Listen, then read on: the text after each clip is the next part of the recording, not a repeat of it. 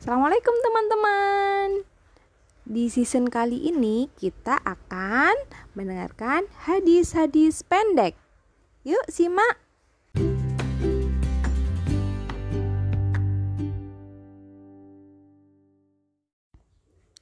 Hadis ke-1 Pentingnya niat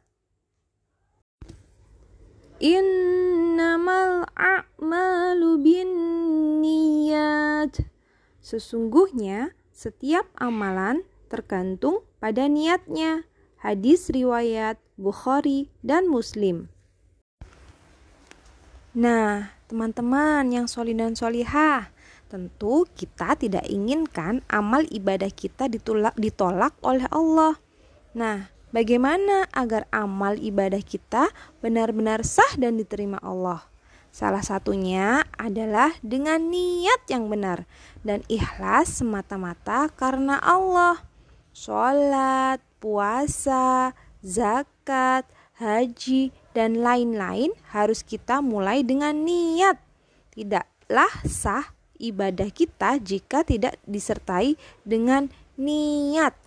Minimal kita mulai dengan membaca basmalah, Bismillahirrahmanirrahim.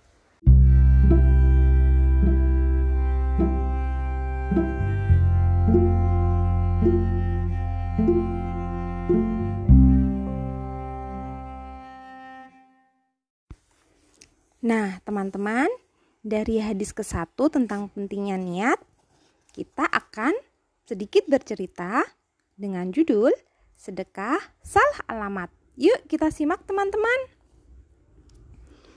Suatu malam, si Fulan keluar rumah membawa sekarung makanan untuk disedekahkan. Dalam temara malam diberikannya makanan itu kepada seorang perempuan, teman-teman. Esoknya orang-orang berkasa kusuk. Tadi malam ada seorang pezina mendapat sedekah. Mendengar kasak kusuk itu, sontak si Fulan tercengang, teman-teman. Dan dalam hati si Fulan berkata begini, Ya Allah, hanya bagimu segala puji. Ternyata sedekahku tadi malam jatuh di tangan seorang pezina. Aku berjanji nanti malam akan bersedekah lagi. Batin si Fulan. Tahu nggak teman-teman? Malam harinya, si Fulan kembali keluar rumah membawa sekarung makanan untuk disedekahkan.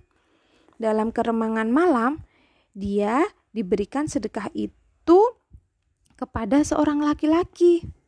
Nah, pagi harinya orang-orang berbincang. Tadi malam si kaya mendapat sedekah. Ada yang bilang gitu. Dan si Fulan pun juga terkejut lagi teman-teman. Si Fulan terkejut mendengarnya dan dalam hati pun berkata lagi, Ya Allah, ternyata sedekahku tadi malam jatuh ke tangan orang kaya. Nanti malam aku akan bersedekah lagi. Ternyata si Fulan masih semangat bersedekah lagi dengan niat mencari ridha Allah. Dan saat malam tiba, si Fulan kembali membawa sedekahnya.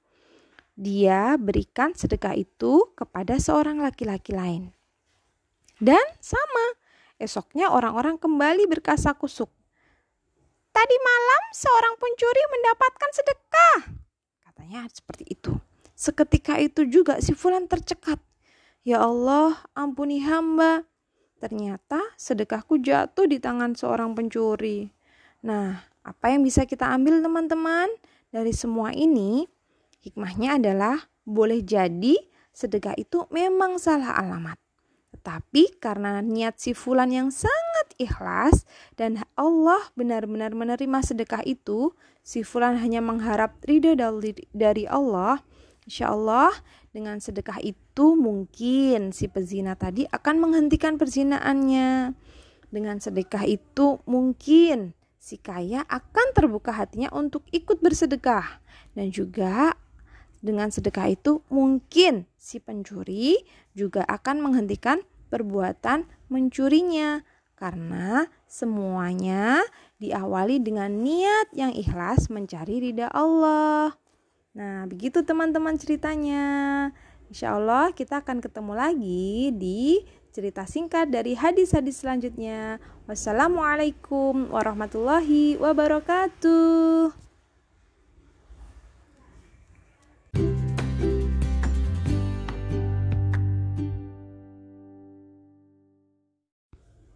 Nah, bagaimana teman-teman ceritanya? Seru kan?